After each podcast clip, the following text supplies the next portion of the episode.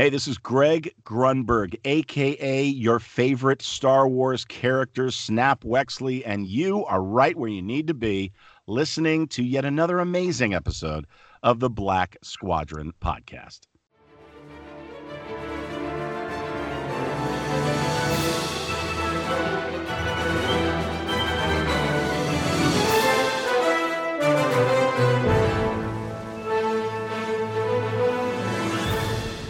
Welcome back to the Black Squadron podcast, episode 51. I am BP, back with my main man, Todd. Todd is drowning in toys currently. He got way too many things and he has no place to put them. So we um we say all the time we're out of space, yet we continue to buy things and we are it's just it's to the point where we're drowning in toys.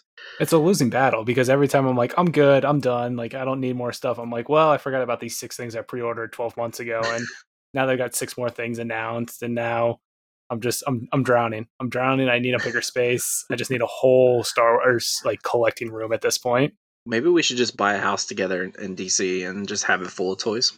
It'll just be we'll just turn it into a, a Star Wars toy mansion. St- uh, Steve Sansweet, we're coming for you. It'll be the DC branch of Rancho Obi Wan. exactly. Uh, so yeah, before we hop into the show, we we announced we are going to do a giveaway for this past week, but we're going to push it another week just to give more people a chance to to enter it. So what we're doing is, since we are the Black Squadron podcast, we are giving away the graphic novel Volume One of Poe Dameron, The Black Squadron. Um, so just shoot us a DM on any any social media platform and use the code word Oscar, and then we'll pick a winner for episode uh, when we do episode fifty two. So um, shoot us shoot us as DMs. You win yourself a free comic, and it is really good. So yeah, I we have so much to cover tonight. We're gonna go over the HoloNet headlines. We're gonna cargo hold, and we're gonna do two episodes of the Bad Batch. And since it was technically, as of recording today, is the mid season of the Bad Batch, so we're gonna talk about season or the first half. So let's, uh, without further ado, let's hop into the HoloNet headlines.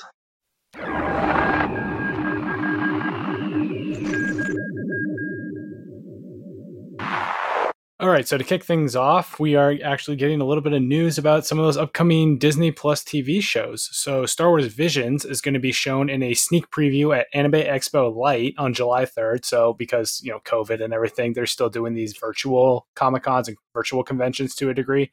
So, that's where we're getting this sneak preview panel of uh, for Star Wars Visions on July 3rd.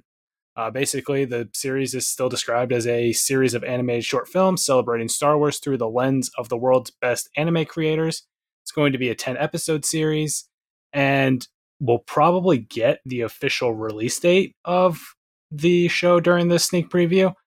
I think it's supposed to come out this fall, which I completely forgot about that we're getting something else this fall, which I'll be curious to see when it comes out because you have Book of Boba Fett in December if this is going to come out maybe early fall. So we basically roll into Visions to Book of Boba Fett to Bad Batch season two, or we're just a nonstop Star Wars stream of uh, content. I'm excited to to see what this ends up being. Um, I think it'll be an interesting way to sort of tell some Star Wars stories. I don't know if they're all new stories or if it's going to be retellings of of classic Star Wars stories or something along those lines. I do like the uh, was it the Galaxy of Heroes, the shorts that they did, mm-hmm. or Galaxy of Adventure, one of the 2 mm-hmm. Um, but that was a really cool animation style. So I'm curious to see if they go what what the animation style they end up going with for this this show. And you have the tie-in novel Ronin coming in too. Uh, so we'll we'll see what this ends up being. I'm excited for it. Um, Uh, it's anime. It's not something that I typically jump or dive into that often. So I'm excited to to watch it with something I already interested in. So Star Wars being that catalyst. So maybe it'll maybe it'll spark something in me, and I'll want to watch more anime that's not Star Wars. And then you end up down a, a deep, deep hole of anime and anime collecting and anime figures, and then we have even less space for stuff. no, I can't in more Disney Plus news, and this was a little bit of, of, a little sneaky move on their part. I didn't expect this, but Star Wars Droids, the TV show, is on Disney Plus now as of us recording tonight's episode. I, I knew it was coming. It's been in a, a couple of different like press releases that they've put out, but the fact that it was like no fanfare, no like, oh, by the way, Droids is on Disney Plus now. It was just woke up in the morning for Bad Batch, and all of a sudden you see Star Wars droids, and I'm like, okay, I'm not going to complain. Boba Fett's in that. I love that. Uh, for those who aren't familiar with droids, it's basically uh, C3PO and R2D2. It's an older cartoon, but it's C3PO and R2D2 uh, just going on adventures together, and it's between episodes three and four. So I want to say this is the show's from 85, 1985. Yeah, so uh, technically, I guess it would be before George had episode three thought mm-hmm. out, but it's pre um, where we see C3PO and R2 in A New Hope. Mm-hmm. I haven't ever watched it. I'm excited to to dive into it. Like I said, I know Boba Fett makes an, makes an appearance in it in yeah. at least one episode. So anything with my man Boba, I gotta I gotta consume. Speaking of Boba Fett, Robert Rodriguez is directing multiple episodes. So Tim Morrison, I believe we talked about this last week, but he did an interview with Rotten Tomatoes. In that interview, he talked about how Robert Rodriguez directed a couple of episodes of the Book of Boba Fett, which is exciting. He is the one that directed the episode in Mando season two where we see Boba Fett in all his glory in that post Sarlacc armor, where he's just decimating people with the gaffi stick, and then with the uh, missile on his jetpack that he shoots the one transport, hits the second one, and he's like, "Oh, I was aiming for the other one." Like, oops. so really excited for that. Robert Rodriguez is an executive producer for the show, so it makes sense that he would get his hands uh, a little dirty with the directing aspect of it. But uh, the more that we get about this show, uh, first off, Tim Morrison is a treasure. He, if you haven't checked it out yet, there's a commercial that he did for I, I don't know what it was in New Zealand or a, it was a spa. Uh, oh, it was a spa. Okay, yeah. Mm. So he he did a commercial for a spa company, and it's just him chilling in a hot tub. He's like, ah, I just got back from shooting the Book of Boba Fett, and it was uh, seven months ago, and I'm finally home. You know, with COVID and everything, I'm sure it was a uh, he had to stay here while he was filming and and whatnot. But him just chilling in a in a hot tub with the the gorgeous landscape in the background. I was like, this man deserves everything. Like I, I, whenever cons like come back full force and he's there, like that's the top of my bucket list now is to go meet Tim Morrison because he is a treasure. I hope he comes to the states to do some soon. I imagine we'll at least see him at Celebration, mainly because they're going to be doing promo for Book of Boba Fett, or at least if it's more than one season, or catch some of that Book of Boba Fett post premiere hype. So uh, yeah, I think you're probably right.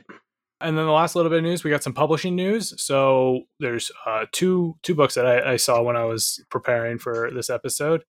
We've got Star Wars Battles That Changed the Galaxy, which is written by Jason Fry, Cole Horton, Chris Kempshall, and Amy Ratcliffe.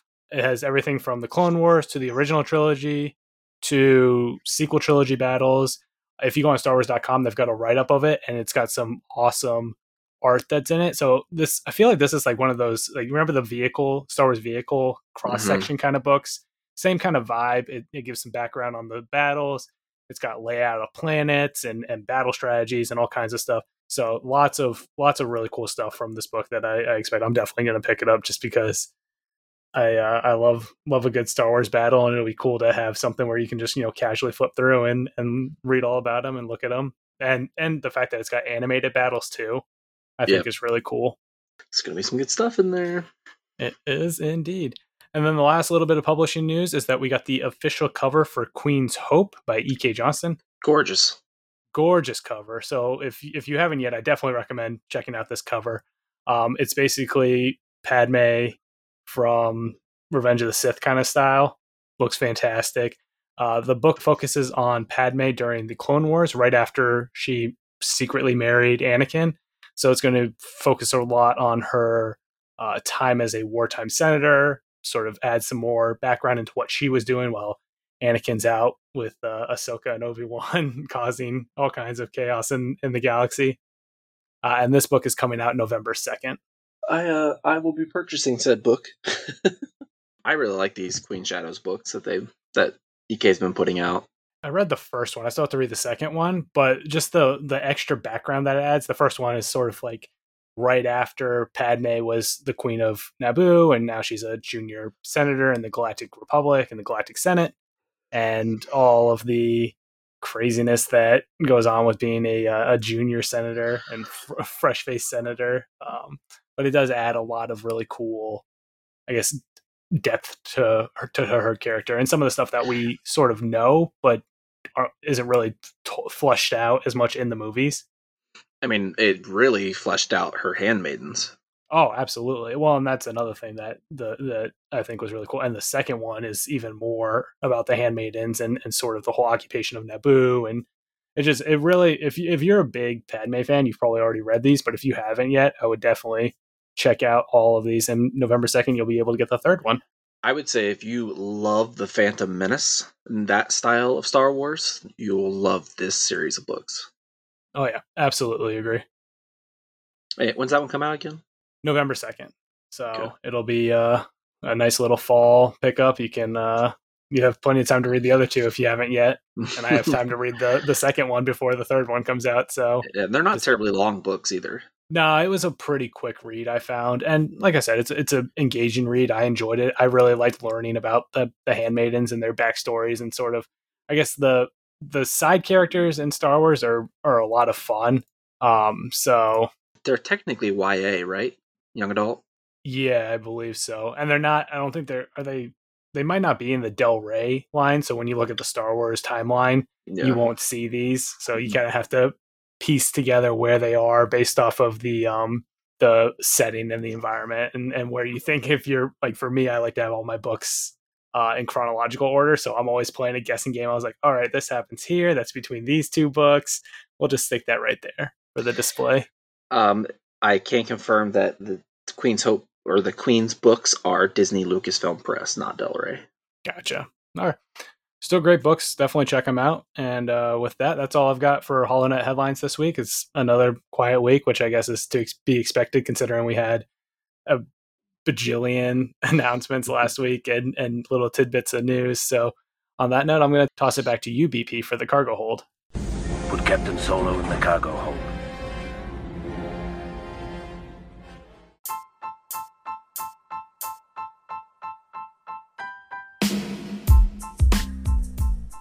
The Cargo Hold segment is brought to you by Skyward Fun Supply. Skyward Fun Supply was born from a love of two things Star Wars and the hobby of figure and toy collecting. They are a company that truly knows how fun the hobby of action figure and toy collecting is because they are collectors too, with over 30 years of experience in the hobby. Every item from Skyward Fun Supply is guaranteed to be in mint condition. Head over to www.skywardfunsupply.com and use code BSP10 to save 10%. All right, this week I got two new items before we hop into what's been announced. So I shockingly um, ordered the Mandalorian retro figure a billion years ago when pre-order came out and totally forgot about it. But it arrived today. So I got the retro figure Mandalorian or Din if you will, um, I took the retro sticker off mine with a hair dryer, and I got to tell you, it made it look so much better. So I think I that's the same card back that the uh, regular vintage collection Din Djarin uh, pre Beskar is. Yes, yeah, it the, is the same style. So. Yeah, it's, it's, the same size. Uh, rough. It's a little, maybe a little bit smaller, maybe gotcha. like a quarter of an inch smaller. Uh, but yeah, it's it's pretty sweet. Uh, my Den collection grows. Um, and I only got one other thing, and it's not even for me. It's from my main guy Todd. I went to Five Below and found a tiny Hot Wheels Slave One, and I'm just now noticing that it's a build a Death Star. So there's nine ships in this set, and they build a metal Death Star. So all you need, Todd, is eight more pieces, and you can build your own Death Star. And find and find space for all nine of them plus a Death Star. Yeah, so this is it's a, I guess it's some sort of metal. It doesn't tell me what kinds. Hot Wheels starships, exclusive met- metallic deco. Uh, it's pretty cool. All right, so let's take a look at Todd's package. All right, so I got oh, my package. this is when we get the uh, R-rated version of the podcast. So if you're young, shield your ears. Uh, no, so I got two uh, really cool things in the mail this week. One I just got today, and the other one I got, I believe, yesterday or two days ago. So It's a lot. They're both enormous, and and I don't know where I'm going to put them. But the two things I got were the Vintage Collection Slave One, which is when I I'm not to lie, and if you follow us on TikTok, you'll you'll see because I did a whole unboxing over there. But I opened the packaging from Skyward Fun Supply because they're the best whenever it comes to sending things out. But I opened the box and I look at it and like I immediately felt like a child. like little four or five year old Todd, like playing with toys. Like I, I opened the packaging, took the vintage collection box out, opened the box, took all the pieces out, spent like an hour and a half trying to get these stickers on it because they they they had four stickers that you had to put on the vintage collection slave one. And one of them is in the weirdest position that I literally had to like bend my finger and my hand in an unbelievably uncomfortable position just to get the sticker in. And knowing me, like if I knew it was crooked or something, it would drive me insane, even though it's on the inside of it, so you don't really even see it.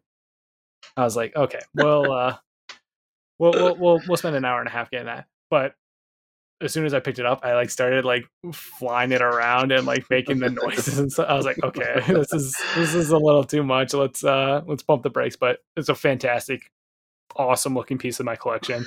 Takes up an ungodly amount of room. Yeah, it's I, it's awesome.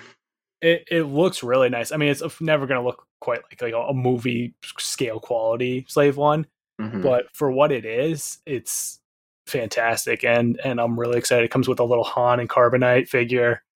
Uh, really, really pumped about that. It's going going going to be right with all the other Boba Fett stuff that I've got in my collection. And then the other big thing that I got is the Battle of Endor, or I guess it's the Heroes of Endor uh Black Series.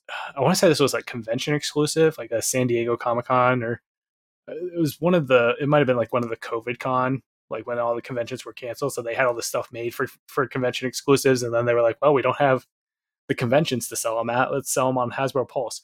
But either way, it's this awesome display piece to a degree that's got five no four Black Series figures. It's got uh, Paploo, it's got Luke, Leia, and Han all in their Endor outfits. It has backdrops for each of them, so it looks like the actual scene. So Luke is the scene where he's fighting a scout trooper on the speeder bike. Leia and Han is at the uh, shield door for the shield generator, and then the Paploo is him stealing the speeder bike, and it comes with like a little speeder bike that he's on, and he's like flying off of it, it, it looks fantastic. It's another gigantic piece, like when the, the box is all folded out, and I have no idea where I'm going to put it.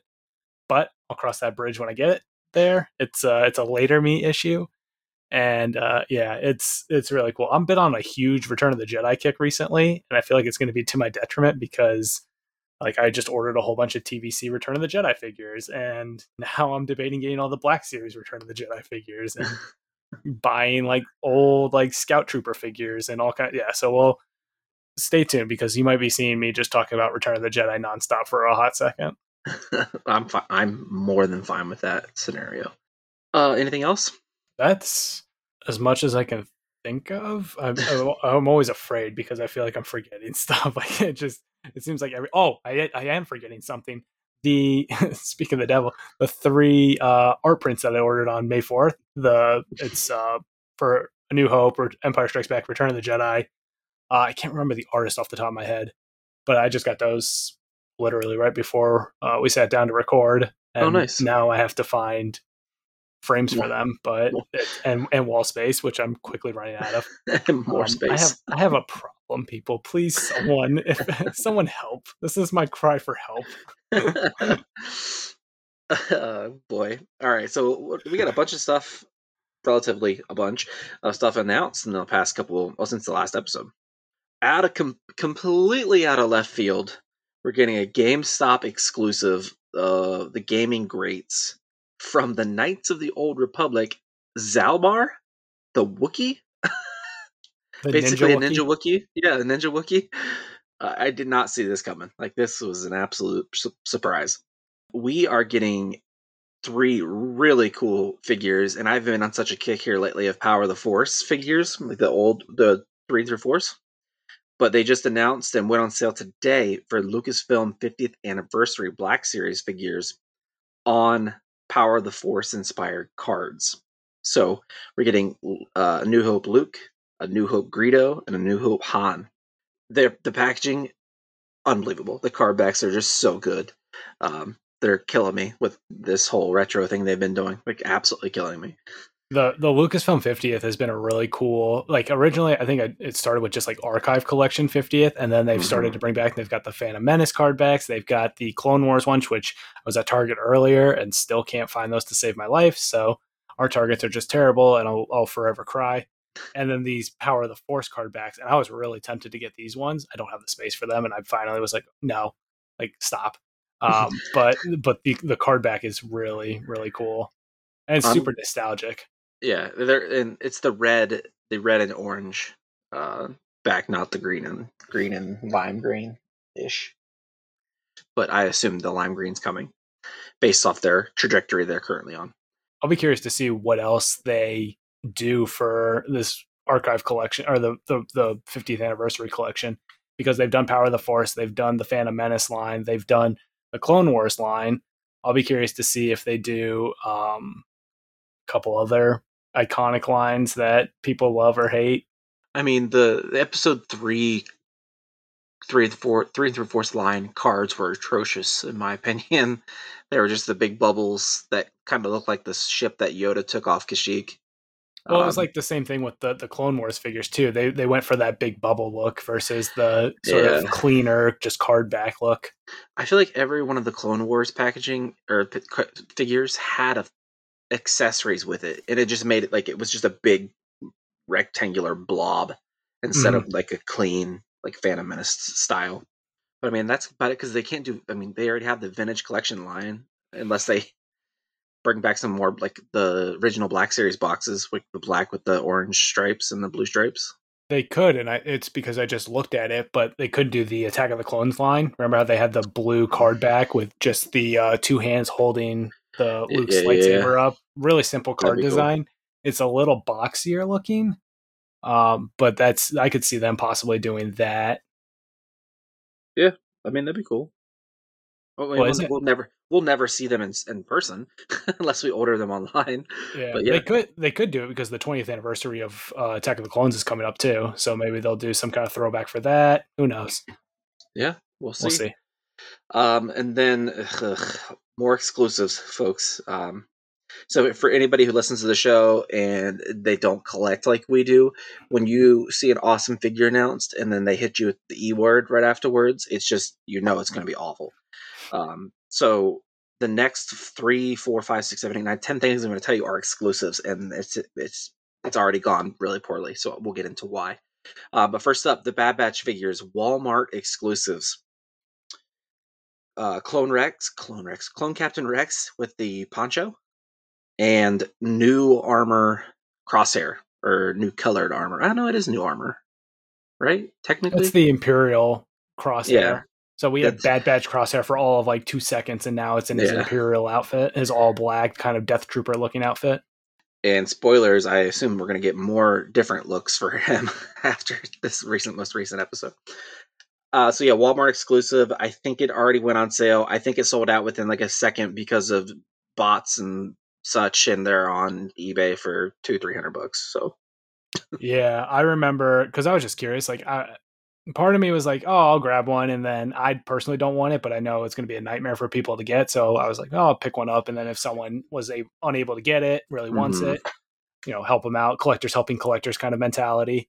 Yeah. Uh, the Rex went up at 1 p.m. Eastern Standard Time and was sold out by 101, but I'm pretty sure it was sold out more like by 1 p.m. and 15 seconds or something like Yeah. that. Like it was atrocious.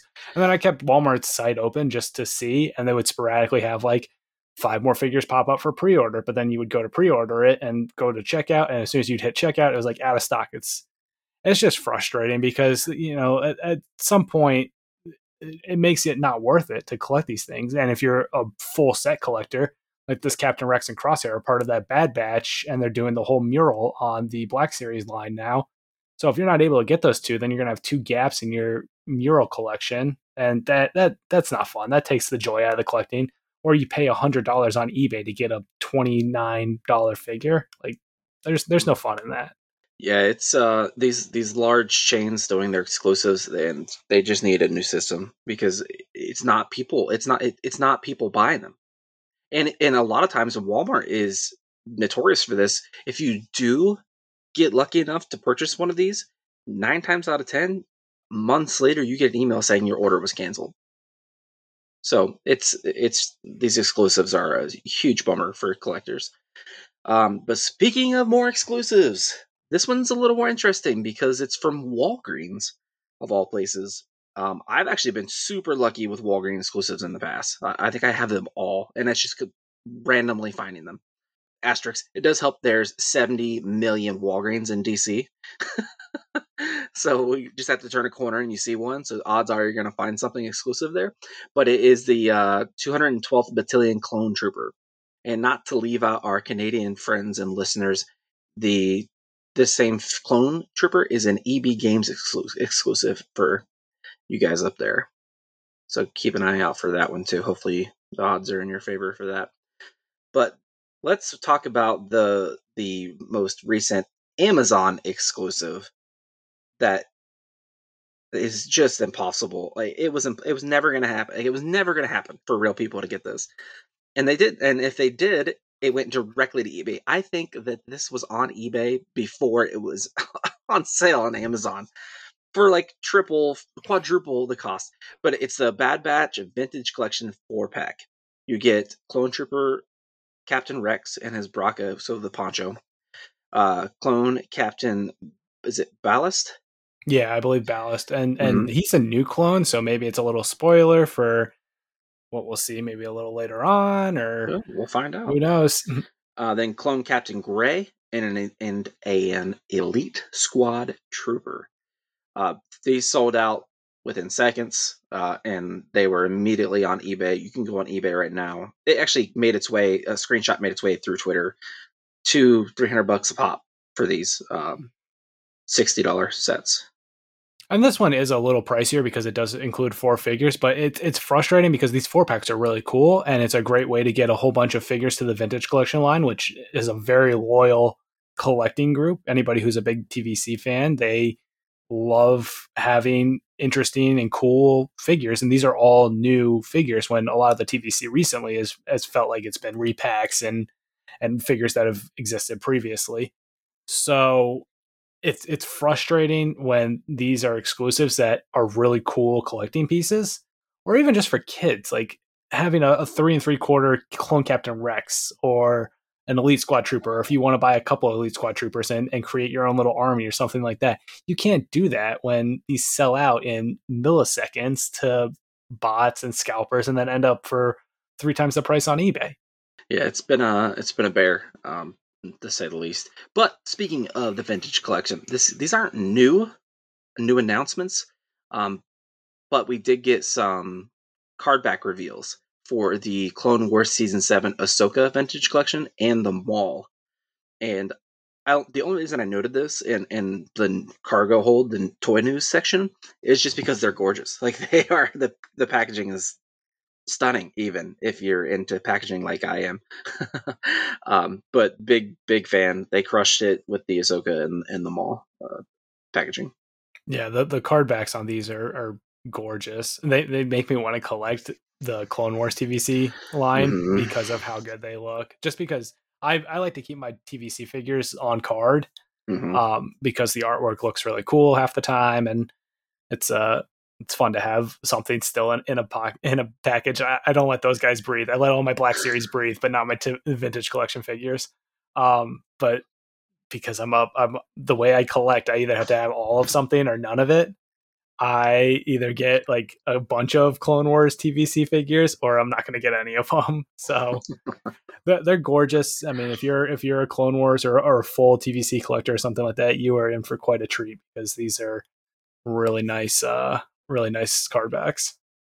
And to wrap up the cargo hold section, we have one more set of releases, and we got the announcement for Funko Pop concept series, so they're continuing that line. We're getting Han Solo, a Stormtrooper, and a Snowtrooper. Um, so these are based off Ralph McQuarrie's artwork. So if you're super into that, these are perfect for you. Uh, I'm not a fan of any Stormtrooper uh, original trilogy Stormtrooper design and Funko. It just makes them look like a weird triangular thing, and I just don't like it. Um, so they're not for me. But if you like them, you dig them, you do you, baby. Up next is the Skyward Top 10. So this week, the top 10 selling things from Skyward.com. Number 10, the Vintage Collection Captain Rex. Number 9, the Vintage Collection The Armorer. Number 8, the Black Series Archive 501st Clone. Number 7, the Vintage Collection Wave 9, the entire case. Number 6, the Black Series Archive Commander Cody. Number 5, the Black Series Archive Darth Revan. Number 4, the Vintage Collection Bo Katan.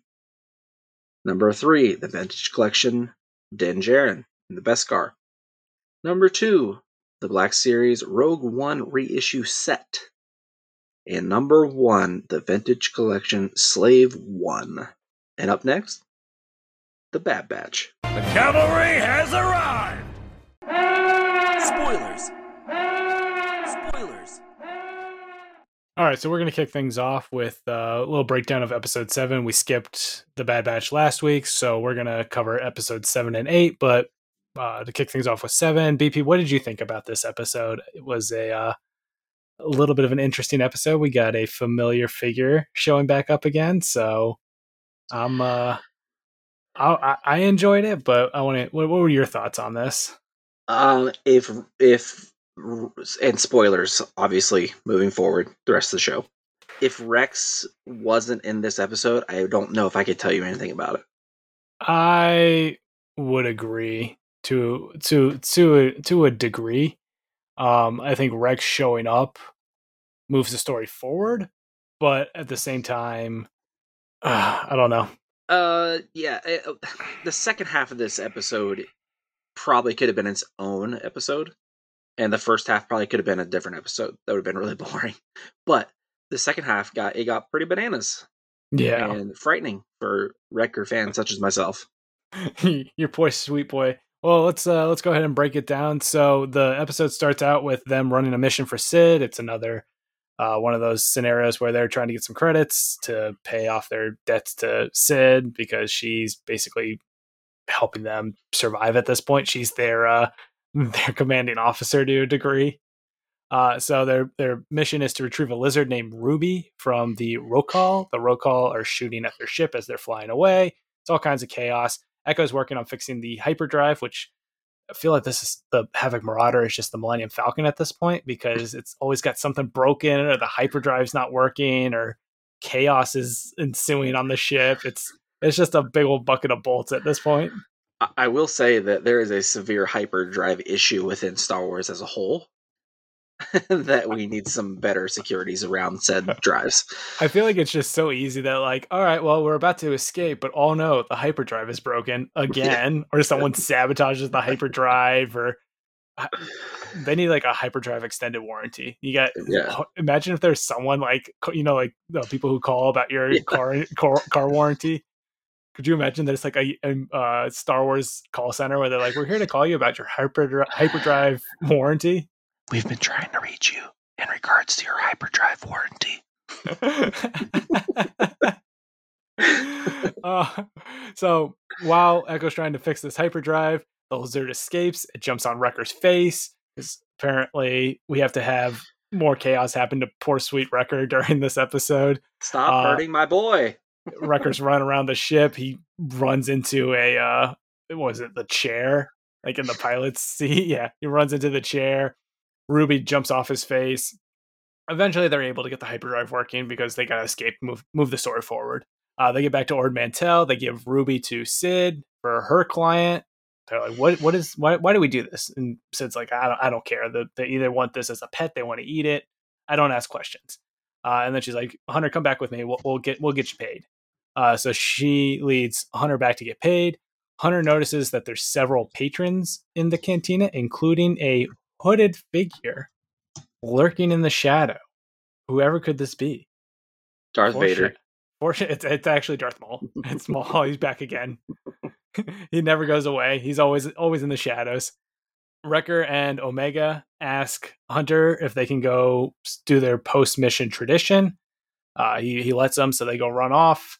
to get some Mantell mix, which so there's two fun things about this. You I believe you can buy Mantell mix at Galaxy's Edge, but the like promo PR boxes that they sent out to people before Bad Batch came out actually had a thing of Mantell Ma- Mantell mix included.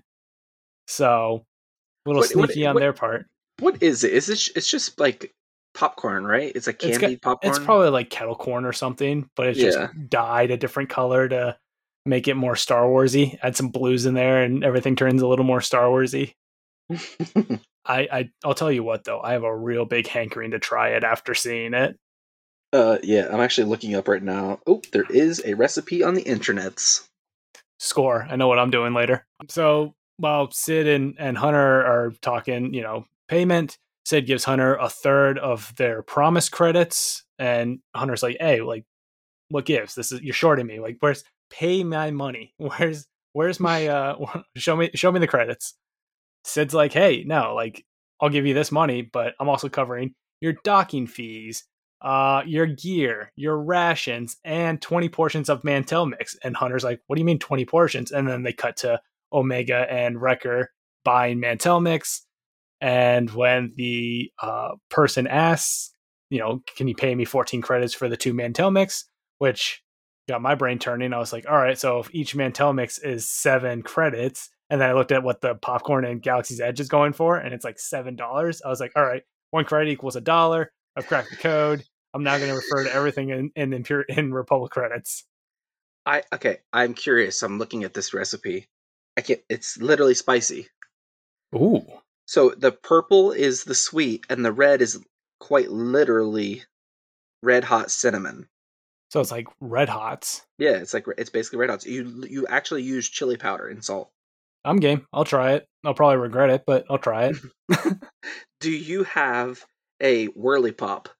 It's a it's a pot that's specifically designed to cook popcorn. I don't. All right. Well, you know, because I always complain that I don't have space for anything. It looks like I'm buying a whirly pot now just to make this Mantell mix, which will probably make my stomach upset. But that's okay. That's beside the point. We're gonna we're gonna roll with it. It's gonna be fun. It's gonna be great. So while they're arguing about the payment, Hunter wants to get more money. Obviously, Sid's like, "No, I'm covering all your your fees. Like, get out of here." They hear blaster shots in the bar. They're like, "All right, well, let's go investigate what this is." Hooded figure was the one that's shooting. Hooded figure turns out to be none other than Captain Rex because we knew he was coming from the trailers and he had to make a very dramatic entrance, it seems, by firing at some uh, patrons that wanted him to move out of their seat. Trying to stay undercover, shoot people in a bar. I don't know. They're always like, I'm staying undercover. I'm keeping a low profile, decked out in all of their clone armor. It's like, it's okay. I'm undercover wearing the most iconic armor in the galaxy. Like 501st armor, very common, like very iconic. the Bad Batch walking around in their armor, very iconic and doesn't blend in with a crowd. Like they're Hunter walking around with his bandana on all the time. Like when, the logic makes no sense, but God, do I love it. Bless their hearts. Uh, one thing I thought was funny was that when Rex like reveals himself, they're like, "Oh, Rex, like, hey, how are you doing?" Sid's like, "I'm so tired of all these clones showing up in my bar." She's like, "This isn't a daycare for clones anymore, like a, a lost souls home kind of thing." Rex and the Bad Batch catch up. Rex tells them how he's been keeping a low profile in his full clone armor, uh, and he found them through the Martez sisters. So you know all the speculation we had about who it could have been. Turns out it was Rex. Kind of thought it would be Rex based off of the fact that R5 was the the droid that was or R7, um, Ahsoka's droid was the one that was on the Martez sisters ship. Wrecker and Omega arrived from getting snacks, and one thing I thought was funny is Echo seeing Rex wasn't like a huge deal. Like Wrecker made a bigger deal about seeing Rex than Echo did, which is kind of weird considering Echo and and Rex's prior relationship. You think that they would be like, "Oh my goodness, like Rex, like so good to see you. Like where have you been? What's going on?" So I feel like that they kind of missed a little bit on just the um brother uh dynamic that they had going on there. But Wrecker, God bless his heart, is just full of love when he sees uh when he sees Rex. He's like, "Oh my goodness." Yeah, Re- Re- just bless Wrecker, you know? Plus, Wrecker's Wrecker's just a big, big, sweet, loving, gigantic, strong man. Rex meets Omega for the first time. He basically is like, "You, you don't like you're you're a clone, but you don't look like us." And and I thought it was funny that Omega can tell that Rex is a first generation clone based off of the lines in his face and everything. Definitely uh, is a good reminder that the clones age rapidly.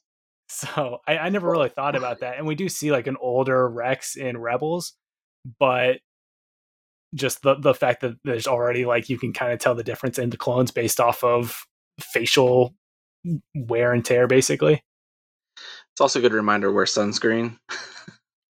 and yes. also Omega, mind your business, okay? My guy's been through a lot. You're out here throwing stones at his wrinkles. she's like yeah here looking like a dinosaur rex like what's going on uh and of course because this episode we have to have a little drama Wrecker says that his head is bothering him asks for a med pack they're like you no like we're stop we've given you so many med packs already. And rex is like wait a second like your head's bothering you. Have you had your inhibitor chips removed? Of course they haven't yet. So once that happens rex seeing what happens when the inhibitor chips kick in and the full chaos unleashes immediately goes for his blaster and is ready to just mow down the bad batch without remorse. Fortunately that doesn't happen and they uh are basically like you know we got to figure out a plan to get rid of these uh these chips, Chips.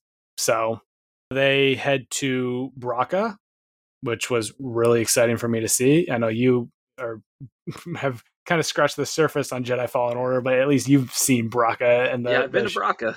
the ship graveyard that it is with the the scrappers and everything. So they head to Bracca to meet up with Rex to remove the inhibitor chips.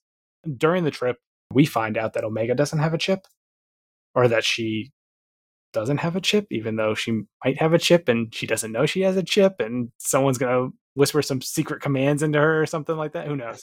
Who I, knows? I could see them pulling something like that, like, "Oh, I don't have a chip," and then they say like execute order 74 or something like that and omega just turns into this giant rip monster who knows wrecker's got some uncertainties about having his chip removed of course they need to do it but he's it's kind of like when you say like oh i need to go have surgery and he's like do i really though like is it that bad can, you sure i can't get away with not having this done yeah he's he's a little bit of a big baby but that's okay he is. He's he's just a sweet boy. He's so sweet. Uh, they land on Bracca to meet up with Rex and hike to a wrecked Venator class Star Destroyer where they can use the same medical bay that we saw in the finale of uh, the Clone Wars Season 7 that they used to get Rex's inhibitor chip out. So cool to see that. They have to move stealthily through this Star Destroyer graveyard basically because there's Scrapper Guild patrolling, which I got really excited when I saw that because they're wearing the same like outfit that that uh, Cal Kestis wears. So I was like, I know these guys. Like this is familiar. I know, I know this. This is all connecting. It's one giant story. And there was another, I guess. I don't know what you would call it. Throwback, callback. The Dianoga. Yeah. So they get to this wrecked uh, Venator class destroyer. They work their way up towards the medical bay. Uh, as they first enter, Hunter senses something in the water because he's got those super heightened, fantastical cat like senses. Um, so he tells everybody, like, hey, avoid the water. It was interesting that Rex talks about how Fives tried to warn him about the chips and he didn't listen, which RIP Fives, like, he's a real one, he knew. A little bit of, eh, and I guess we haven't really thought about that or seen that, but the the remorse maybe that Rex feels about not listening to fives. Like maybe this could have been prevented if he had listened to fives, or you know, all of this wouldn't be happening. Uh, they go to cross a gap in the ship to get to the medical bay, and everybody except for Wrecker is able to get across really easily because Wrecker is a giant boy and he uh, doesn't doesn't exactly get across a a I don't know if it was like a power line or whatever they were using as a uh, a little bridge to cross over this gap, a little rope. So of course he knocked like it falls down. He he swings like a pendulum into the other side of the gap and just full like head first, instant concussion, inhibitor chip going like bananas off of that. uh, and and ends up dangling dangling right above the water where a Dianoga pops up. Like you said, they they seem to always like to throw a uh, Dianoga into any water scene. little little throwbacks like, oh, we got this giant body of water and a destroyed ship or in a, in a heap of trash. Let's throw a Dianoga in there. That'll be fun. They get to the med bay. Echo starts calibrating the surgical pod. Tech pulls the inhibitor chip scanner that he's finally finished building, uh, puts it on Wrecker's head to see how his inhibitor chip's behaving. Omega's a little worried about the dangers of the surgery. She doesn't want to be orphaned. Maybe this is some foreshadowing later on where this would be super sad if it happens, but members of the Bad Batch start to you know, die off or uh, uh, some of these father figures that we're seeing with Omega start to go away. And it's this whole idea of Omega's by herself, but she's not alone, maybe. hmm We'll see. I don't know. That would be sad. I could see them just being like, "All right, well, you had fun with uh, the Bad Batch. Now it's time to emotionally destroy you, like we did with Clone Wars and and Mando and every other thing that Filoni seems to touch. That starts out really fun, and then all of a sudden you're contemplating your emotions at 4 a.m. about why you agreed to watch this. Tech's about to have Wrecker go under for surgery. He's about to give him a little a little injection of some anesthetic, little little knockout juice, and uh, all of a sudden Wrecker goes bananas, full Order sixty six mode. Like grabs Tech by the throat, no no holds bar, whoops everybody, just no no mercy. beats Tech down, beats Rex down, beats Hunter down. Uh, Omega goes to shoot Wrecker as he's choking the living life out of Hunter, like against the wall. And uh, Wrecker decides, like, oh, you shot at me. Okay, I'm going to go chase after you. So chases after Omega. She hides. He finds her. He's about to kill her. Stunned by Rex. Rex Rex is here to save the day. All of them get their chips removed, and the episode ends with Rex talking to somebody on his comlink about meeting at the rendezvous. Maybe it's Ahsoka, Maybe it's Bail Organa. Maybe it's Mon Mothma. We know that at this point, Rex is somehow tied to the rebellion, maybe, because he says that he's still fighting for the Republic, fighting the good fight kind of mentality. So we'll see. I, I mean, we talked about this at the beginning, but they're probably building to some sort of early days of the Re- Rebel Alliance. So Maybe he's talking to Enfys Nest, her mom. possibly That'd be fun. The uh, the OG Enfys Nest. Yeah. Uh, while they're departing, a Scrapper Guild patrol finds them, and one of the patrol tells the other to inform the Empire. And then that is where the episode leads off, and we jump right into episode eight. Episode seven was an interesting one. Um, really, it's kind of nice to see them build these arcs a little more, because that's what we're about to talk with episode eight. Uh, episode eight picks up right where episode seven left off. They've done Well- a really good job about that.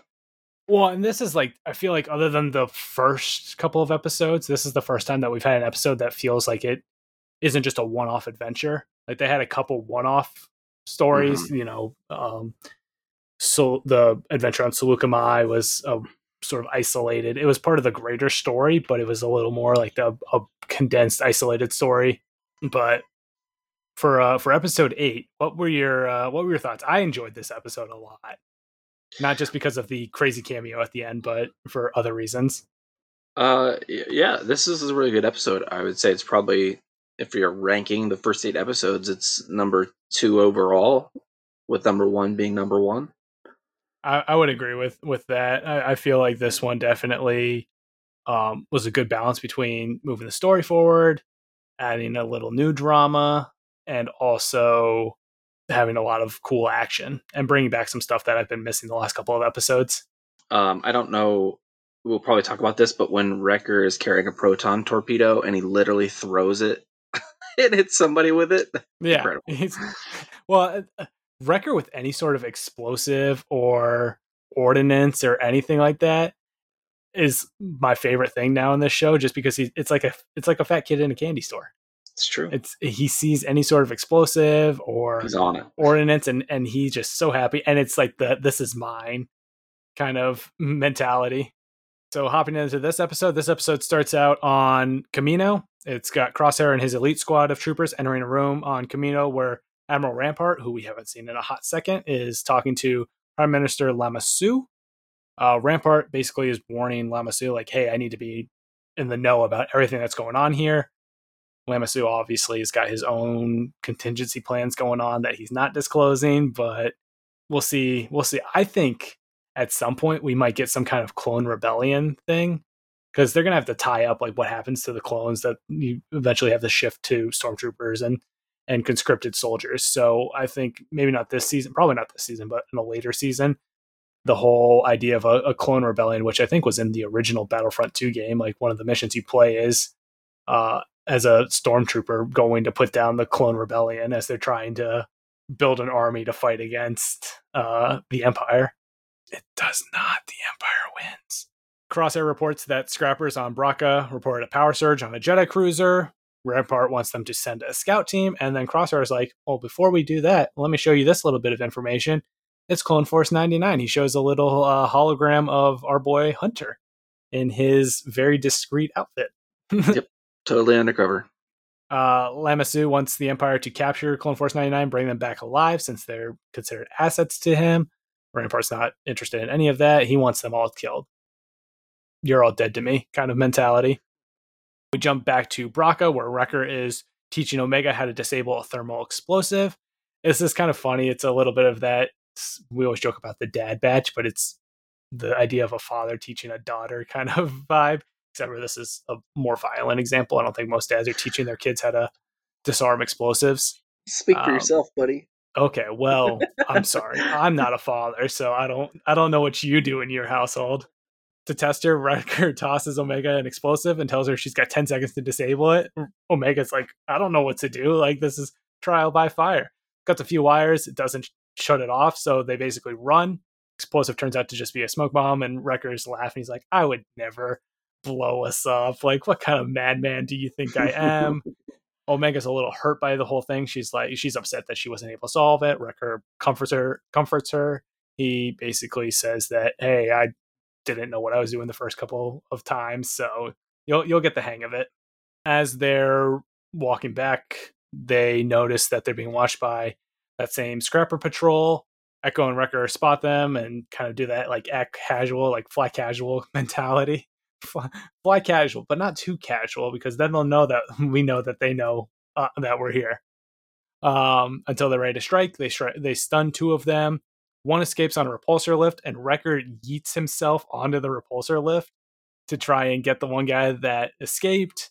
The scrapper attempts to lose Wrecker by shaking him off, eventually shakes him off, and then he is immediately stunned by Echo. So they get all the scrappers. Of course, the scrappers have already informed the Empire that there's a group of rogue clones on Bracca.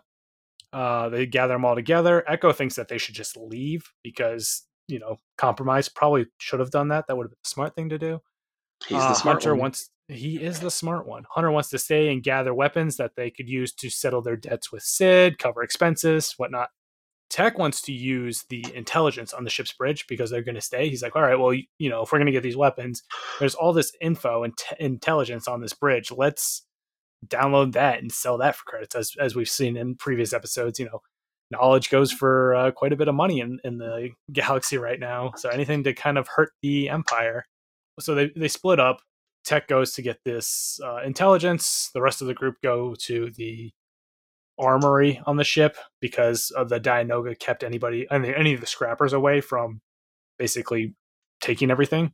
Mm-hmm. Uh, so they get to the armory. Rexer Wrecker has an absolute fangirl moment when he sees a wall of explosives and proton torpedoes and all the things that make uh, that go boom that he could ever want. So the dude hugged the wall. He did. It's that's a mood. I'm not gonna lie. that I I want to spiritually identify with Wrecker. I do. And you you physically match the Wrecker persona, yep. so that's me, baby. You need to cosplay as Wrecker. uh, Echo wishes that they had gone with Rex. Hunter wants more of that mercenary life, so I'm wondering if at some point we see a division with the two, where Echo maybe makes a push towards going with the Re- Rebel Alliance, and Hunter wants mm-hmm. more of that mm-hmm. mercenary life, and see a, a not a unified Bad Batch, possibly a little drama in a later later season, later episodes. I mean, it would make sense for them not to travel in a group if they insist on wearing their armor. Right? I mean, yeah, it definitely stands out when you've got a group of uh group of clones all together in the same outfit. It uh it makes it a little hard. It's like, well, there's one clone, you know, maybe maybe he looted that armor. A group of guys in the same same armor, maybe that's uh that's a little suspicious. Don't Uh, be suspicious. Don't, Don't be, be suspicious. suspicious. Don't be suspicious. Just be delicious. Omega uh, ends up going to help Tech retrieve the intel. She asked Tech what the war was like, and this was a really interesting um, conversation that they they had. I, at least I found it really interesting.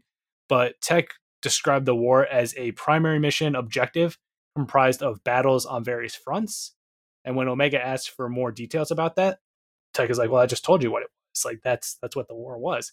So you know, we we look at the the war in Star Wars, the, the wars part of Star Wars, and the Clone Wars, and we've seen you know the separatist impact on civilian populations and and sort of sort of the humanity aspects of war and and the damage and destruction that it can cause.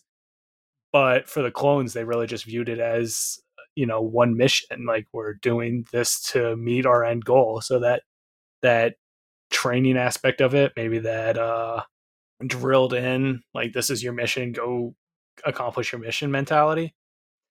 I just found it was interesting maybe that they viewed the war a little differently than the Jedi did, obviously, or, or civilians or uh, just your your regular old Joe Schmo in in the galaxy. Makes sense, right? Yeah, you would think. I mean, they were bred for war. I mean, they're bred as soldiers. Their whole uh, whole thing is that they don't really have any free will. They they're used as cannon fodder or used as a tool of the Republic, and now a tool of the Empire. So it is kind of interesting to see that maybe lack of free will uh, to a degree with their programming.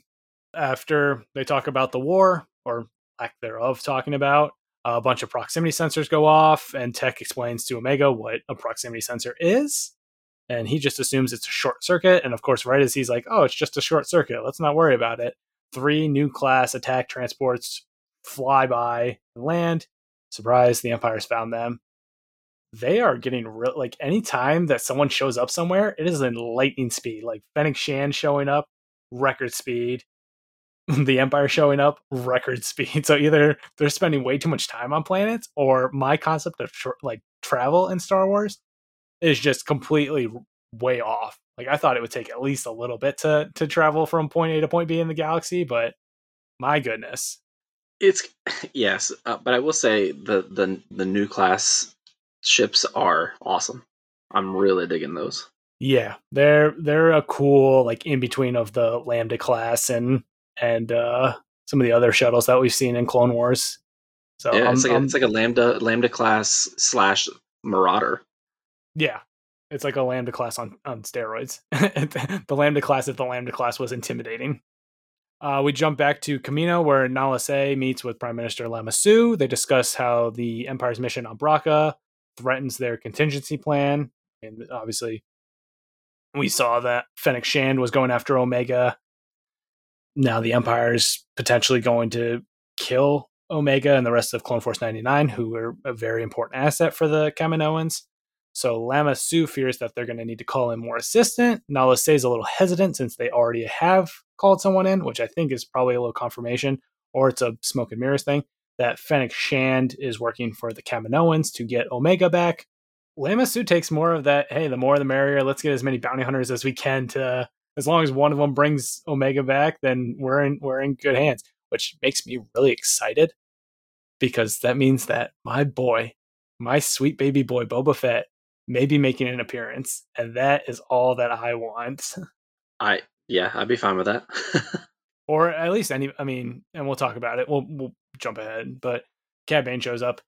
I know who else could possibly show up. I mean, if you get Dengar, you get Embo. There's there's a whole bunch of bounty hunters that they could choose Yeah. from that would 4-LOM and Zuckuss maybe. I mean, there's the, the possibilities are endless. So uh, I would love to see if they introduce uh, Black Krrsantan. Like, could Ah, you imagine that? Just him I- showing up to as another bounty hunter. I want that so badly. I want to see because he's my, he's one of my favorite characters in the comics. I'd love to see him anywhere in live action, animated, anything. And I feel like animation would be a little easier to introduce him in because live action, I feel like if Mhm. people see a Wookiee, they're going to assume it's Chewbacca kind of mentality. hmm Um, just like people call it like Grogu Baby Yoda because he looks like Yoda. If you see a, a, a Chewbacca Wookiee, but he's all black, then they'll be like, oh, it's just like black Chewbacca. like, That could get that could be a slippery slope. eh. All right, so Crosshair and his elite squad troopers. Uh, he's got his troopers. He's got a detachment of clones. They prepare to hunt down Clone Force 99. Tech jams their scanners, which of course Crosshair, because he was part of Clone Force 99, is like, oh, they're just jamming our scanners. Like that's why we can't detect whether or not they're on the ship. Like they're on the ship. Like let's go, go, let's go to the ship and let's get them. We get a little bit of a cat and mouse game where the clones and and Crosshair and his elite forces are trying to get Clone Force 99. Uh, they're trying to escape, obviously. Tech taps into their comms, learns that Crosshair's trying to push them towards the ship's hangar. So they head towards the artillery deck. Surprise! Turns out to be a trap because Crosshair knew Crosshair knew that Tech was going to tap into his comms because again, he was one of them. He knows their strategies. It's like when uh, you play for an opposing team and then all of a sudden you pay you start playing for or you playing for a team and you start playing for the opposing team. You know everything that your old team would do, especially since I feel like we've talked about this, but the Bad Batch is a little out of their element, so they probably aren't mixing things up a whole lot. They Yeah. rely on their training and what they've learned and know. So on the artillery deck, they're surrounded. Um, it's not great. Tech tells Echo to reroute the reserve power in the ship to the laser cannons, which will cause the deck to collapse if they're fired. Crosshair, being the wonderful joy that he is, um, is ready to kill everybody. Hunter's like, hey, like it's not your fault. It's the inhibitor chip. Omega's like, please, like listen to us. Like you're you're not a bad person. Hunt her Crosshair is immediate. Crosshair was like, all right, well, if you want to talk to me, then kill the child first. Like immediately goes to murdering Omega as his first thought. Like, okay, who are you? Like, no, I'll kill the rest of them last, but you, small one, you're first. Uh, as he's getting ready to shoot Omega, and the clones are his forces are ready to kill Clone Force 99. Uh, powers rerouted to the guns. Tech fires them, causes a shockwave, causes the deck to fall apart, people to get knocked over. Uh, Clone Force 99 uses the distraction to fight their way off the deck. They get to an exit, which is blocked by one of the elite troopers with a flamethrower. And this is what you were talking about, where Wrecker takes the proton torpedo that he's been carrying around because they've got a whole bunch of uh, munitions that they're they're wheeling around because their plan is to sell it. He takes this proton torpedo that he's got, chucks it at the elite trooper, like football. like doesn't arm it, nothing, no explosion, just takes this giant torpedo and just yeets it into uh this this trooper, which RIP little trooper, you know, that that's probably a, a hefty little thing. Like that's that's gonna leave some damage. it worked. It did. Uh Tech leads them to the ion chamber, ion engine chamber, which is gonna serve kind of as their escape off the ship because it's in the back of the ship. Crosshair, because he got knocked over and, and covered in debris and stuff when the guns got went off, has a shuttle pick him up from the artillery deck and go towards the after the ship because again, he knows how they think. He's like, well, they're just going to escape off the back of the ship. Like, let's head over there. They work their way through the ion engine chamber. By the time that they get to the end, Crosshair's already in a position to snipe at them. So Hunter sticks his head out and immediately has like a blaster bolt go by him. And he's like, well, that's uh, that's no good. So his mind, all right, well, let's go back the way we came. But as soon as he says that, the engines start to turn on because Crosshair sent one of his guys to go uh, go to the bridge because uh, he knew that they were going to go through the ion engine chamber. So he's like, "Well, let's let's get those engines going. Let's get that uh, little bit of fire going and uh, turn them into a little bit of a shish kebab, little uh, little roasted uh, Clone Force ninety nine. Really makes you wonder about the Republic and, or and or the Empire's uh, recycling or lack thereof ability, because this entire starship seemed to be fully functioning aside from being like in a pit. Yeah, I, I, you question whether the scrappers are really efficient at their job. Yeah, maybe it's the Dianoga. Maybe the Dianoga. They were like, "All right, let's just let this thing have the ship, and and we'll deal with the rest of them." When they're trying to figure out what to do, because now they can't go out the the end of the ship because Crosshair's waiting to uh, pick them off one by one. So they can't go backwards because obviously they now have a giant fire that's getting ready to take them all out. So they're trying to figure out what to do. Wrecker asks about Plan 7. I don't know what Plan 7 is. I really want to know what Plan 7 is because Echo says that Plan 7 has nothing to do with the situation. I can't wait. You know, it's going to come out. They'll eventually tell us what it is, and you know it's going to be bananas. It's either gonna they're gonna either tell us what it was or they're going to Do it. um do it. Yeah, like it'll be a later episode. It's like Plan Seven, and then Echo will be like, "Yes, Wrecker, Plan 7. and it'll just be like, it, watch Plan Seven just be Wrecker picks like all of them up and like throws them in like a like throws Echo or somebody into something. you know, what you said that because I was going to joke it because I watched Thor Ragnarok last night. It'll be Yeah. like, get help. Yeah, when Thor throws Loki at the people. it'd be Yeah. just that. what if they take that exact scene and it's like Echo's like because they've already done dad dad jokes with that. Is there an Echo in here? Yes, hi, Yeah, I'm Echo. yeah. Like I could see him doing something like that. Like oh no, my my friend's hurt, and then he like takes him and like uses him as a battering ram. I mean, that Um, would be perfect because it is Disney, and Taika was the director of Thor Ragnarok, and he's a director in Star Wars. I'm, I'm telling you, it, we could be on to something. It's uh, we'll see. I don't know. I want to know what Plan Seven is. I that, it's it's got me jazzed. I, I just want to know, even if it's something stupid. I still want to know. I, I love little throwaway lines like that. Like, well, we'll use like Plan Twenty Three. It's like, well, what's Plan Twenty Three? Like, I, I need to know now. Like, let's let's get a whole write up. I want the backstory of this plan. Hunter suggests that they use uh, explosives to stop the ion engine. It's not going to make a big enough explosion. So he's like, well, what if we detach the cylinder that we're in from the core? And they're like, well, that could work. So they take charges, place them all around the cone of the ion engine. Uh, right as they're getting ready to fully ignite this engine, they blow the charges, detaching the cylinder, causing the core to fire its engine at Crosshair and his forces, and they get just absolutely barbecued. They get roasted, Crosshair, and this is probably going to be another figure that like you were talking about. I'm fine with it. Bring it. it's a, it's a, oh, what if they did like something random, like a Applebee's exclusive Crosshair roasted edition?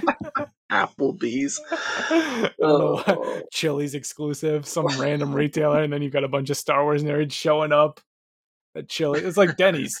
Yeah, it'll be uh, Denny's. It'll be yeah. Denny's. It'll be Denny's again. As the cylinder's falling, the group gets split up. Hunter and Omega get split up in one group because even though there's more of a dad relationship with Wrecker and Omega, they really are pushing this Hunter Omega narrative. So they got to have those two together. The rest of the group is separated. So Hunter's like, all right, let's meet at the Havoc Marauder. Well, that's our rally point. Like everybody just meet back there. So Hunter and Omega get to the Havoc Marauder first, and they find that all of the clones that were guarding it are dead. who who who did you think it was going to be? So I'll be honest, I I had it spoiled for me. I don't know like how, but I was just scrolling like as I woke up, like casually checking stuff, and I, I knew that Cad Bane was showing up. So I kind of had a feeling it was going to be him. I was like, oh, that makes sense, but um, yeah. Other than that, if I hadn't known that, I don't think I would have known who. I honestly, I either would have gone with Fennec or Boba Fett because that's who I always go with if there's just some kind of destruction and, and a bounty or Durge. So my initial reaction or thought it was going to be Cal Kestis because of where they were and the outfits that the scrappers used. Yeah, that would that would have been interesting. The only thing is the number of clone troopers, and Cal would have been a child at the, that point because it's right after Order sixty six, so he's hiding somewhere on Bracca. Um, it would have been a lot. I'm not saying he couldn't have done it, but it would have been cool. I really thought that because they had teased like there's a spe- like make sure to watch out. There's someone unexpected showing up tomorrow. Like, ooh, who could it be? And I was like, well, they're on Bracca. Like, Cal kind of makes sense. We were all completely wrong. I don't think anybody had this on their radar, but Cad Bane. Cad Bane shows up. Cad Bane looks real clean in his new outfit too. Like, Yeah. ooh, ooh, can't wait for that figure to come out. Oh yeah, that's you know that's gonna be that's gonna be a silly Hot Toys figure. That's going to be well, because they're doing all these Bad Batch figures. I would love to get a Hot Toys Cad Bane figure at some point.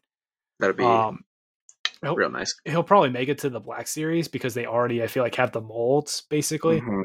because Yeah. they just released the um, exclusive, or not just released, they released it a little bit ago, but they had the Cad Bane and Todo, uh, his droid two pack.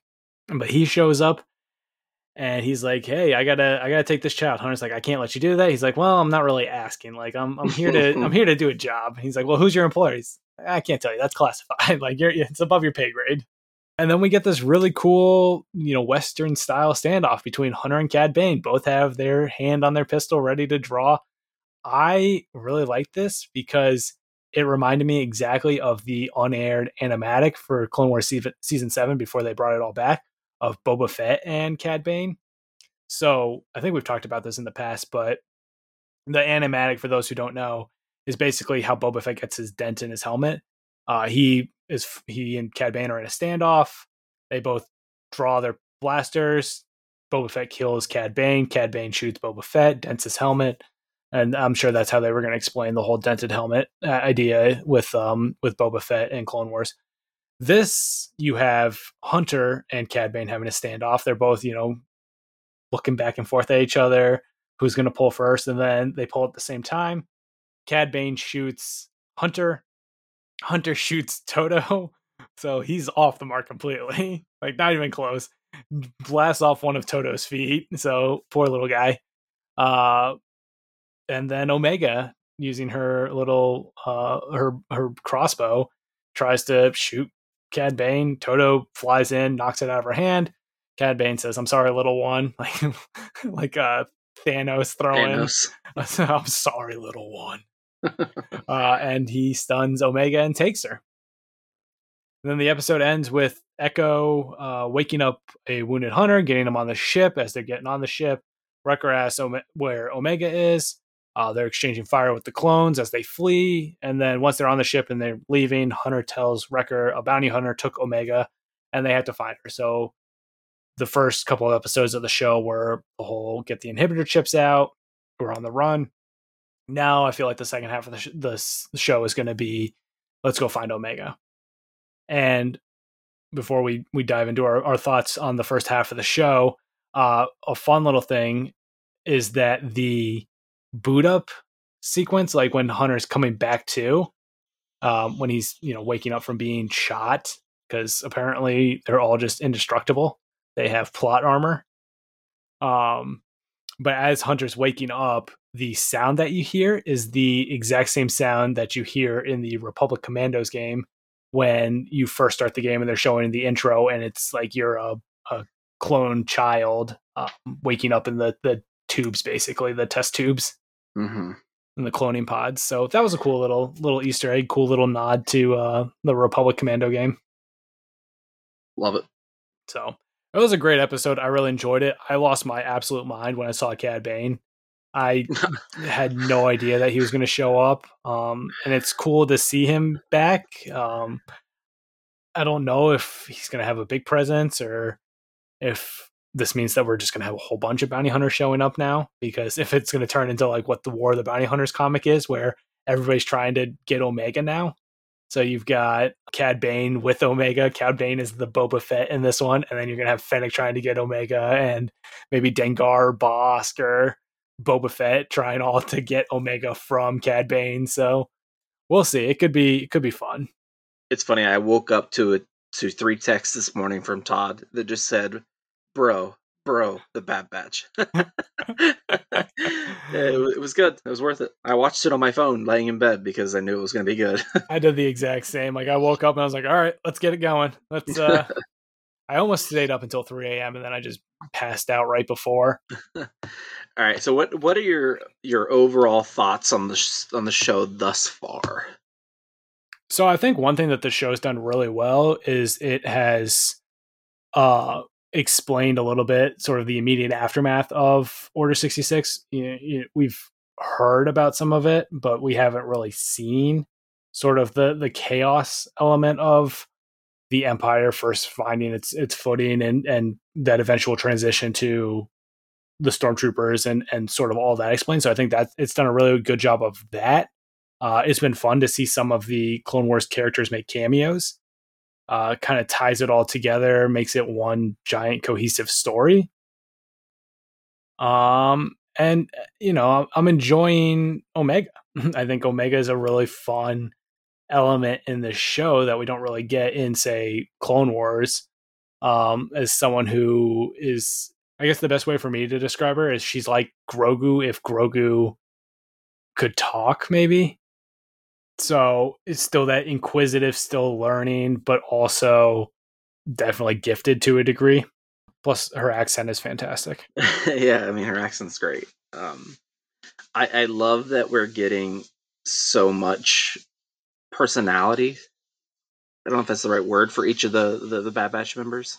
Like they're they're exactly who we thought they were, but we're just getting more and more doses of it, mm-hmm. and it's great. Like, like Wrecker being so excited about walking into an armory was it was ridiculous, but it was a lot of fun. I, it, the only thing I've disliked, I, I think that they've done a really good job with pace for this show, considering that it's multiple seasons. So they are not just jumping right to the end in the battle right away, and I think they're they're doing a really good job with that because there's what eight episodes to go this season. Yeah, so there's 16 in the first season, and I guess one thing that I've always got to remind myself is that this is going to be multiple seasons. Mm-hmm. So they can't really lay all their cards out at once. Like it, it is going to be a little bit of a slow build to get towards wherever this first season is going to end. Yep. I'll be yeah, curious so, to see if they do it more of a cliffhanger kind of ending or if they tie everything up in this first season and then start with a new problem in the second season. I wonder if they'll resolve the crosshair issue in the final eight episodes. I feel in terms like, of him dying or him coming back or well, and I feel like one thing that's sort of big in Star Wars is redemption. You know, we had mm-hmm. know, in Rise of Skywalker, you have Kylo Ren's redemption as into Ben Solo. You've got Vader's redemption back to Anakin. Is that something that they're going to possibly tackle in the second half of this season, or maybe in a later season for Crosshair? You know, if if he gets that inhibitor chip out, is he still going to commit to the empire or is it going to be i i personally don't think that he's going to become good all of a sudden. I think he's going to get that inhibitor chip out and he's still going to be crosshair. He's still going to be loyal to the empire and, and loyal to whatever force that he thinks is doing the right thing yeah i mean yes he he from the minute we met him he was he always had that sketchy side and I feel like this is this has really helped bring out who he is, really. And I don't think he's going to want to give that back up now, especially since this last episode he was messed up. So that's probably that's going to stick with him. It would be funny, and not funny. It'd be tragic, but if it turns out that Crosshair's already had his inhibitor chip removed, like mm-hmm. the Empire removed his inhibitor chip, mm-hmm. and it's all just conditioning yeah. Like the empire is right, the your your brothers are traitors, you know, sort of that repetition, repetition beat you beat it into him kind of mentality.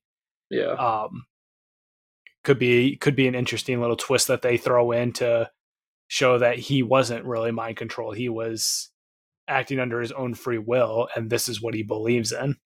What do you um what are you what are you hoping to see for the second half?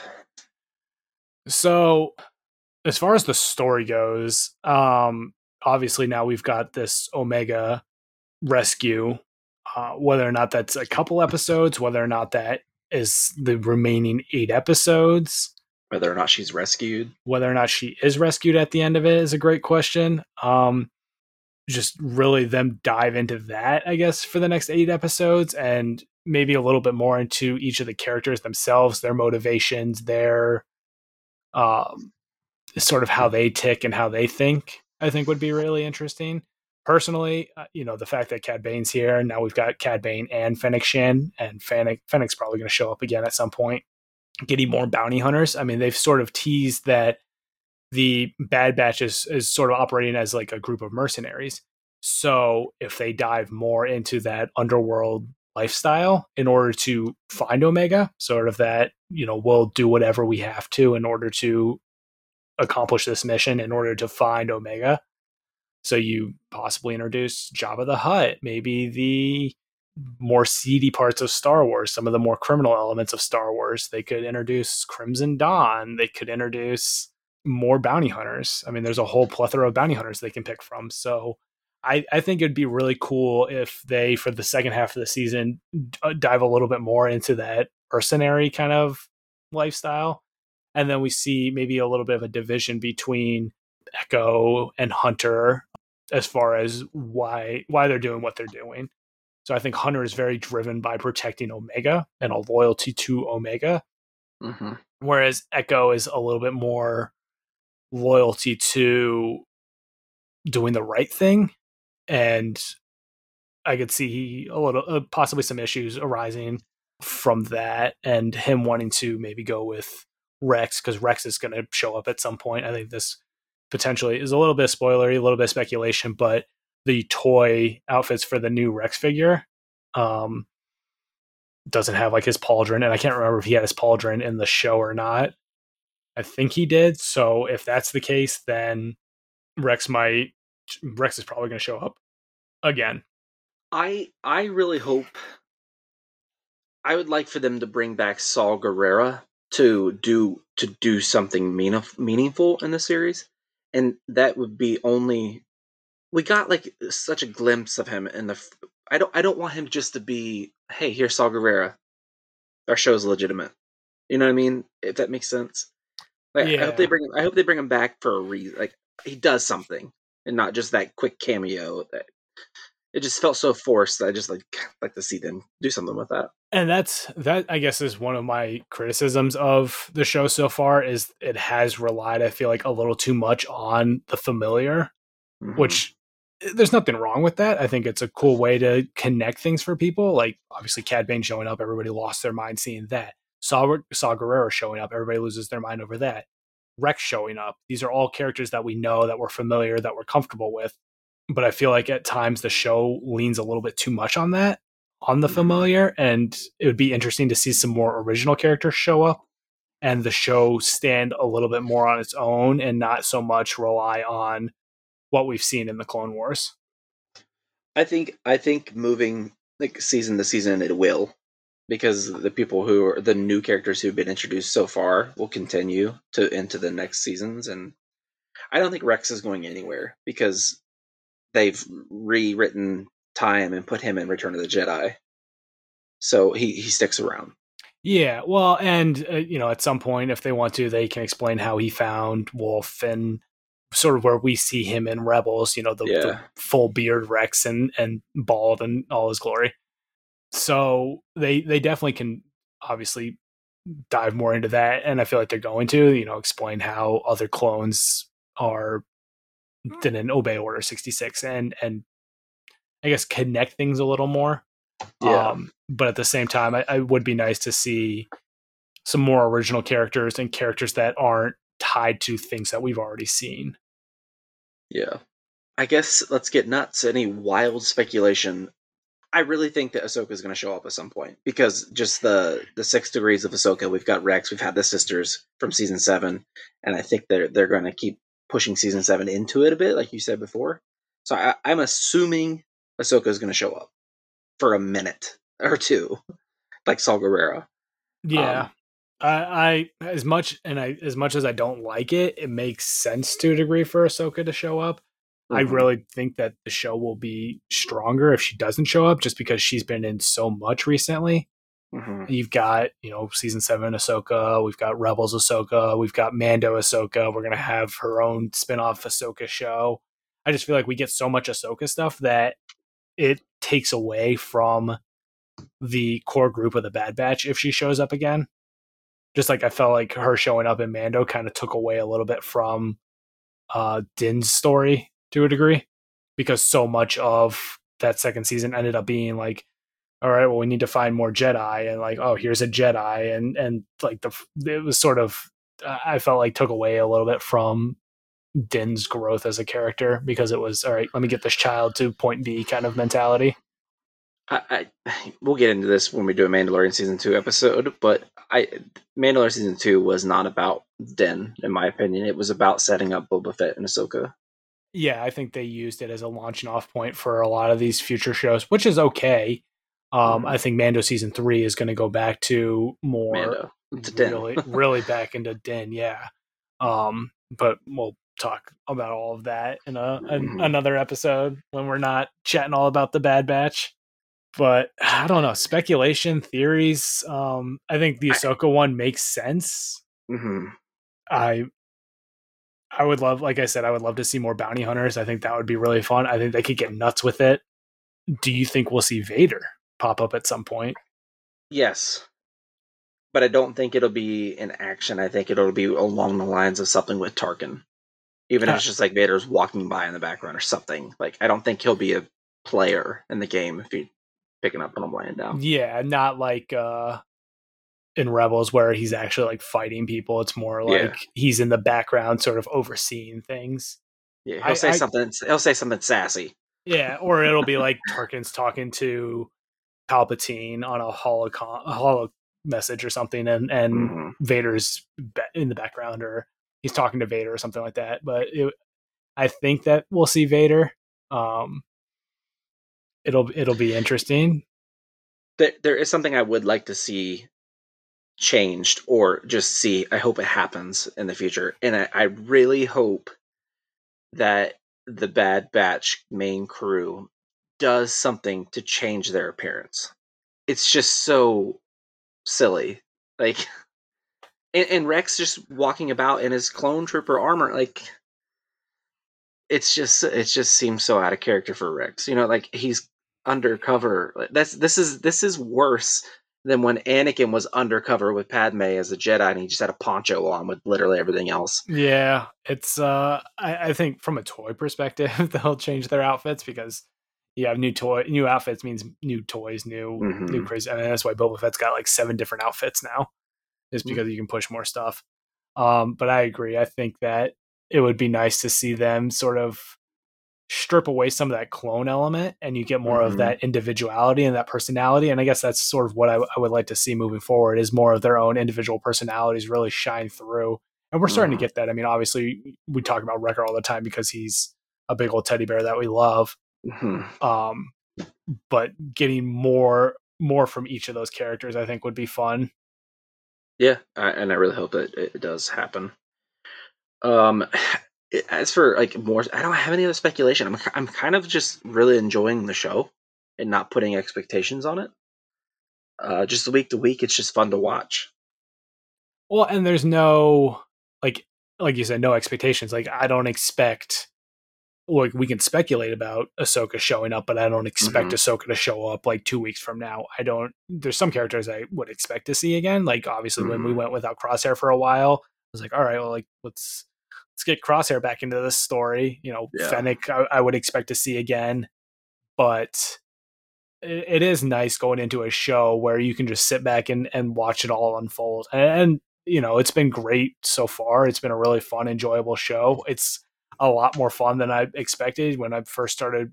When they announced the show, I was like, well, I, I'm not really interested about this. I don't really, this doesn't tickle my fancy. Mhm. Um, but it's been a really pleasant ride, and, and I'm excited to see how they wrap out the next uh, eight episodes and, and what they give us. Only time will tell, as they say. But I think that's going to do it for us this week. If you guys want to keep the conversation going, make sure you follow us over on Twitter, Facebook, Instagram, and TikTok. Our TikTok is blowing up. Shout out to Todd for all the work he's doing over there. Uh, he's crushing it. it's it's a lot of fun. We we do a lot of collection stuff. Um, you know, if if you are curious about what we're posting, uh, we do just random videos that are, are a little fun. Try and you know stay up with the TikTok trends, which is always changing. Um, we do episode previews on Wednesdays, Tuesdays. I usually do some kind of toy unboxing or toy showcase, or BP will post something about his collection because we have a problem and we have more toys than we know what to do with. And then Fridays we post a fun fact. So this uh, today I posted about Tarkin and his slippers and how Peter Cushing rocks some slippers whenever you see any shots from the knee up of uh of Grand Moff Tarkin. And it's a fun thing. It makes me It's a fun laugh. it's a fun fact. The the fact that Tarkin blew up the Death Star wearing slippers makes it uh re- real fun and real intimidating. So it, it's a good time if if you want to meet up with us over there. We're we're having a, a fun time. Or if you're you know from TikTok and you're listening to the show, welcome.